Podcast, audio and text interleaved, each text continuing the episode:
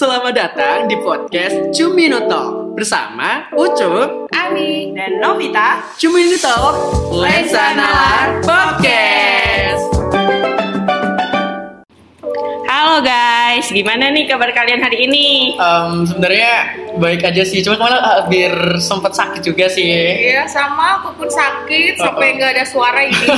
Sekarang tuh musim hujan gak sih Iya. Semarang. Jadi tuh kayak cuacanya tuh berubah-berubah terus. Kadang siang panas banget. Malam-malam tiba-tiba ada petir gitu. Dan nggak tentu nggak sih hujannya itu dari pagi sampai malam kadang-kadang. Mm-mm. Terus jadi akhirnya kita kan males menyebabkan keluar. kita ini kan sakit, Sakit. kan, Makanya- bukan cuaca. Iya Iya, banget. kamu lagi sakit kok Iya, kemarin kan aku sakit kan, terus ke dokter tuh. Nah, habis itu kan dikasih resep, resep dokter. Hmm. Nah, ini tuh lagi nggak enak badan lagi, tapi aku nggak mau ke dokter. Loh kenapa gak mau ke Ya, Harus ke dokter? dokter dong biar tahu Iya. sakitnya gimana. Ih, kan kemarin kan udah dikasih obat, Nah, tinggal terus? beli aja di apotik. Loh emang boleh kayak gitu? Em, sebenarnya kurang tahu sih ya sebenarnya kalau di apotek boleh tapi kalian pernah nggak sih kayak beli obat di toko e-commerce kayak gitu loh Oh iya pernah. Emang boleh kayak gitu? Em, ya seru banget sih bahas ini bahas ini aja nggak sih? Coba yuk. Yuk yuk yuk yuk. Boleh boleh. Loh, emangnya di e-commerce itu gak ada kebijakan buat ngatur terkait penjualan obat-obat tanpa resep? Bukannya nanti obat-obat itu bisa disalahgunakan? Pasti ada lah. ya ada sih. Karena penjualan obat tanpa resep dokter itu nggak bisa nih dilakuin secara bebas. Dan biasanya tuh harus diperhatiin nih ketentuannya berlaku. Kayak setahu aku ya kalau Menteri Perdagangan telah memblokir 2.400 toko obat ilegal dan eh, 2.400 lainnya itu di marketplace kayak e-commerce shop, toko oranye dan toko hijau gitu loh. Karena untuk menjual obat tanpa resep dokter gitu loh. Terus juga para penyedia layanan farmasi secara daring dituntut untuk melakukan penyesuaian ten- ketentuan sebagaimana yang telah diatur dalam Undang-Undang Nomor 8 Tahun 2020 tentang pengawasan obat dan makanan yang diedarkan secara daring dengan memperhatikan Undang-Undang Nomor 36 Tahun 2009 tentang kesehatan. Terus juga Undang-Undang Nomor 35 tahun 2009 tentang narkotika dan Undang-Undang Nomor 5 tahun 1997 tentang lain sebagainya juga gitu loh yang diatur sama juga kayak narkotika dan sebagainya. Terus juga ada juga nih platform e-commerce yang telah terse- tersertifikasi maksudnya secara PSEF atau penyelenggara sistem elektronik Good Doctor, Halo Dokter atau gaoptik.com dan Sehat IQ yang diberi aturan yang lebih ketat yaitu hanya produk-produk yang memiliki izin edar BPOM yang telah bisa dijual bebas. Oleh karena itu biasanya sebelum menggunakan obat dari e-commerce untuk beli obat pasti ini diperiksa dulu kebijaksanaannya, penjualan obatnya dan resep dokternya yang berlaku. Jadi ada sih e-commerce tapi biasanya itu cuma halo dokter sama halo sama dokter.com gitu loh. Tuh, Ami dengerin. Jadi kamu nggak bisa tuh beli resep-resep sembarangan. Karena aku nggak tahu. Berarti selama ini kamu beli dok, beli obat ke toko oren, toko hijau nggak sih? Karena Salah besar. Iya. Dan akhirnya kan tahu kan. Terus tapi aku juga masih belum tahu sih kalau misalkan gimana sih prosedur verifikasi usia atau identitas pelanggan untuk pembelian obat tanpa resep di platform e-commerce kayak toko oren dan toko hijau gitu loh. itu jual banyak obat-obatan yang tanpa resep loh. Sama aku juga nggak tahu. Aku juga tahu. Aku juga sebenarnya nggak tahu sih kalau tentang batasan usianya. Tapi setahu aku, itu prosedur verifikasi usia atau identitas pelanggan untuk pembelian obat tanpa resep di platform e-commerce itu diatur oleh peraturan yang berlaku.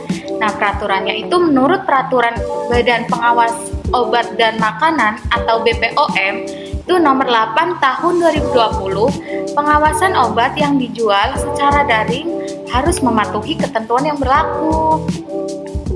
Selain itu, peraturan BPOM juga nomor 9 tahun 2020 mengatur tentang pengeluaran obat tanpa resep. Namun, Google Play Console melarang aplikasi yang memfasilitasi penjualan obat resep tanpa resep dokter. Nah, oleh karena itu, platform e-commerce harus memastikan bahwa prosedur verifikasi usia atau identitas pelanggan sesuai dengan peraturan yang berlaku untuk mencegah penjualan obat tanpa resep kepada konsumen yang tidak memenuhi syarat. Oh gitu. Thank you ya buat informasinya. Aku baru tahu loh gara-gara kamu nih. Iya, tapi kalau di e-commerce itu ada nggak sih informasi Iya. penggunaan obat-obat itu? Ada nggak sih kira-kira? Menurut aku ya, informasi mengenai misalkan efek samping, dosis, dan petunjuk penggunaan obat-obatan yang dijual tanpa resep di e-commerce itu pasti nggak ada nggak sih? Iya, Jadi bahaya kan? Iya, Makanya iya. kita tuh nggak boleh beli asal sembarangan. Nah, untuk memas- memastikan memastikannya itu gimana kesetiaan terkait informasi memadai mengenai obat-obat itu kita tuh harusnya nanya ke pihak e-commerce-nya, ke tokonya terkait memeriksa ketentuan yang berlaku di wilayah hukum terkait. Jadi kan tapi gimana ya kita juga nggak tahu Iya. kalau yang punya toko itu apakah apoteker Iya bener sih. kan bahaya Atau banget kan farmas. kali aja yang punyanya anak hukum kayak kita terus tiba-tiba buka kan? di Tapi ya, e-commerce jarang sih. Cuman ya, ya barangkali nggak kan nggak ada yang nggak mungkin ya. iya nggak ada yang nggak mungkin jadi ya sebaiknya kalau misalkan kita sakit Hmm. ya kita ke dokter minta resep dokter jadi ditangani dengan orang yang tepat yang profesional juga Betul. karena kita menghindari ya takutnya nanti terjadi apa-apa untuk kita nah pastikan juga informasi untuk memperoleh yang lengkap sebelum menggunakan obat tanpa resep, resep tanpa resep dari dokter jadi jangan kayak kita searching di Google terus tiba-tiba ada obat ini terus kita langsung beli Tapi aku pernah.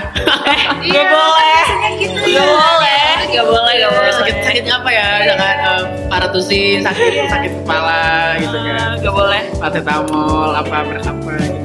gak boleh ya guys jangan diulangi lagi jadi kita kalau misalkan sakit harus ke dokter Ya sih, bahaya juga sih ya ternyata ya. betul Harusnya para e-commerce itu punya strategi tuh untuk mengatasi pembelian obat-obat tanpa resep yang tidak tepat penggunaannya. Betul tuh harusnya ada. Ya, sebenarnya memang ada sih, cuman kita aja yang literasinya minim ya. Oh gitu. Uh, uh, karena e-commerce itu sebenarnya udah ngatasi potensi dampak kesehatan masyarakat akibat pembelian obat tanpa resep itu uh, dengan beberapa cara gitu loh. Kayak yang pertama itu situs apotek online. Itu nyediain informasi kesehatan serta pengumuman tentang kesehatan. Dan yang kedua itu biasanya uh, pembelian obat secara online itu dapat membantu konsumen untuk membandingkan harga dan kualitas barang dengan mudah.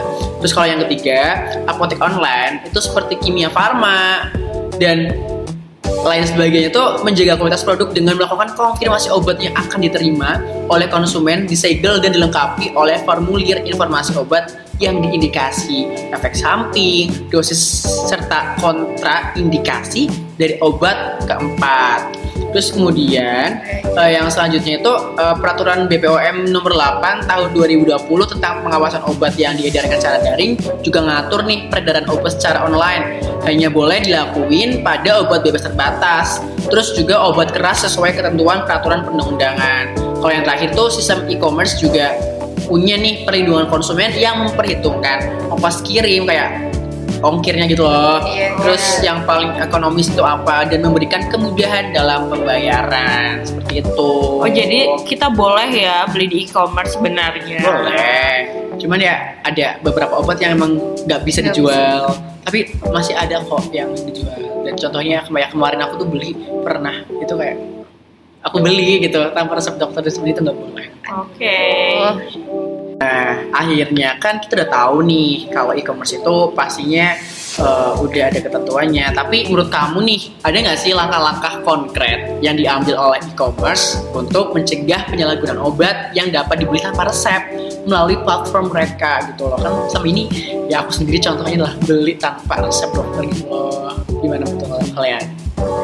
Menurut aku sih kan e-commerce itu harus bekerja sama dengan Badan Pengawas Obat dan Makanan atau yang disingkat itu BPOM untuk melakukan pengawasan terhadap peredaran, pengiriman, promosi, serta iklan penjualan obat, makanan, dan kosmetik di platform masing-masing.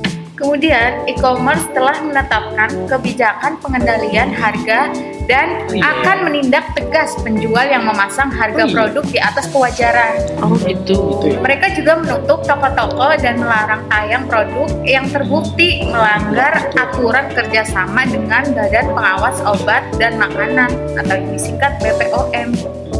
keren banget ya BPOM.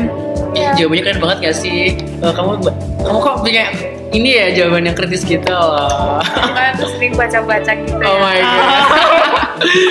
Terus, e-commerce itu telah memiliki kerjasama dan kesepakatan dengan BPOM, di mana lembaga tersebut memberikan rekomendasi terhadap penjual obat-obatan atau produk kesehatan yang dinilai telah tidak sesuai atau melanggar aturan. Dengan langkah-langkah ini, e-commerce berupaya untuk mencegah penyalahgunaan obat yang dapat dibeli tanpa resep dokter melalui platform mereka dan memperkuat perlindungan konsumen. Wah, Jadi kayak tambah tambah ilmu gak sih kita bahas-bahas kayak gini? Iya, kita bisa sharing-sharing Ah, gini ah, kan jadi benar, tahu. Thank you Talk informasinya. emang Cemilin Talk emang gila sih. Iya. Ini Spotify harus benar-benar uh, ningkatin AdSense kita. Amin. Dan tentunya, tapi pernah kepikiran gak sih eh, kembali lagi ya, kalau kalian tuh kalau mau beli obat di e-commerce itu ragu nggak sih sebenarnya kayak ya walaupun terpaksa karena lagi sakit kayak "Lah, obat ini beneran obat nggak sih gitu gimana menurut? Iya, gimana sih kita tahu kalau obat yang kita beli di e-commerce itu asli Bener, dan berkualitas bener. ya Iya, kan? iya, iya, kita kan nggak tahu ya. nggak tahu gitu loh. Nah, jadi gini teman-teman, e-commerce itu sering kali memiliki prosedur, verifikasi, dan kerjasama dengan penjual untuk memastikan obat-obat yang dijual memenuhi standar keamanan dan kualitasnya. Mereka dapat memberikan sertifikasi produsen dan memberikan alasan pengguna ataupun menindaklanjuti laporan konsumen terkait produk-produk yang meragukan. Jadi kita juga bisa ngelaporin loh kalau misalkan kita dapat produk-produk yang kita rasa itu nggak asli. Nah meskipun kayak gitu, kita juga sebagai konsumen perlu berhati-hati. Jangan asal beli sembarangan. harus Kita juga harus lihat rating dari e-commerce tersebut. Betul betul betul. Mem- Iya, membeli dari penjual yang terpercaya jika perlu memeriksa apakah obat ini memerlukan resep sebelum dibeli. Jadi juga jangan asal beli ya teman-teman. banget, bener banget. Kita harus hati-hati nggak sih sekarang kalau Iya, beli bener. obat-obatan? Iya, jangan sampai kita malah apa sembuh malah makin sakit gara-gara obat palsu. Iya iya.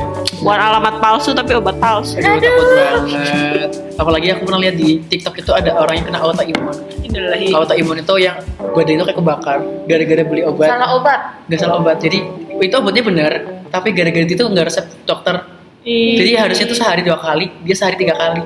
Gara-gara satu, satu hari tiga kali, dia melepuh kulitnya. Overdosis, gitu ya. Overdosis. Tapi overdosisnya bukan yang sampai gara-gara dia kayak keluar busa, tapi kulitnya kebakar. Oh jadi overdosis itu banyak ya ininya. Antara itu overdosis atau apa, pokoknya itu namanya autoimun. Jadi kondisinya tuh kulitnya kebakar, benar kebakar, terus sampai Itu melepuh karena efek obat itu. obat itu karena nggak resep dokter dan itu dia beli karena di e-commerce sendiri Ya. Jadi pelajaran buat Pelajaran. kita ya. dan itu nggak sembuh sembuh sama sekarang karena itu nggak itu kan itu laten nggak bisa hilang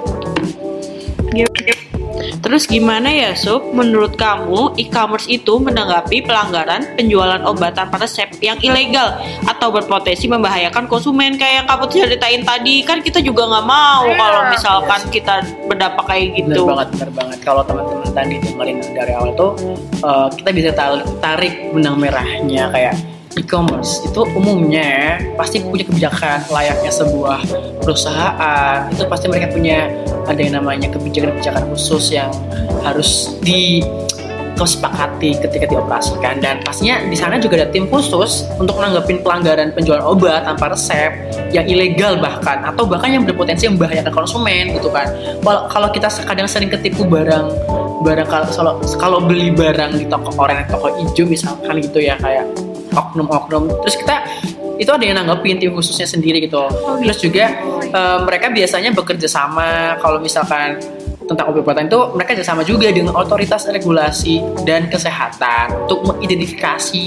Dan tentunya kalau udah tahu di, udah diidentifikasi itu ya dihentikan dan menindak pelanggaran tersebut. Sehingga nanti toko tersebut kalau bisa Laporkan gitu ya. dilaporkan terus ditutup terus nggak bisa beroperasi lagi dan nggak ada yang beli lagi. Karena konsumen itu juga berhak pula untuk laporin penjualan ilegal atau produk berbahaya kepada e-commerce dan otoritas yang berwenang. Kayak gitu sih. Jadi emang eh, kita harus hati-hati gitu loh. Terus sih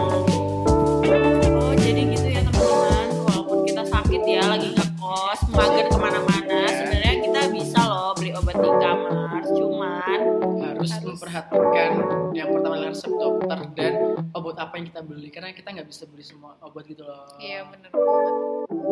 ya pokoknya kalau kita sakit kalau nggak ada ayang yang beliin obat nggak mau Nggak mau minum obat kalau nggak disuruh nggak ayah. nggak boleh gitu ya Ya pokoknya gitu dong, iya. keburu mati. ya kan yang bisa ngurusin kita diri sendiri kan Betul. Sebenarnya yang peduli terhadap diri sendiri adalah diri sendiri.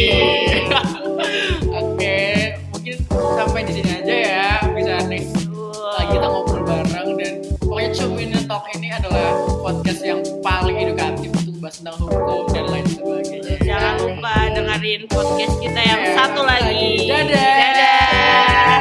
Jangan bosan-bosan bu buat denger Cumin Talk Ucup Ami. Dan Novita, Cumin Talk Let's Kanalar Podcast. Dadah Bye-bye. Jangan lupa dengerin podcast untuk berikutnya ya Dah. Jangan lupa dengerin podcast kita.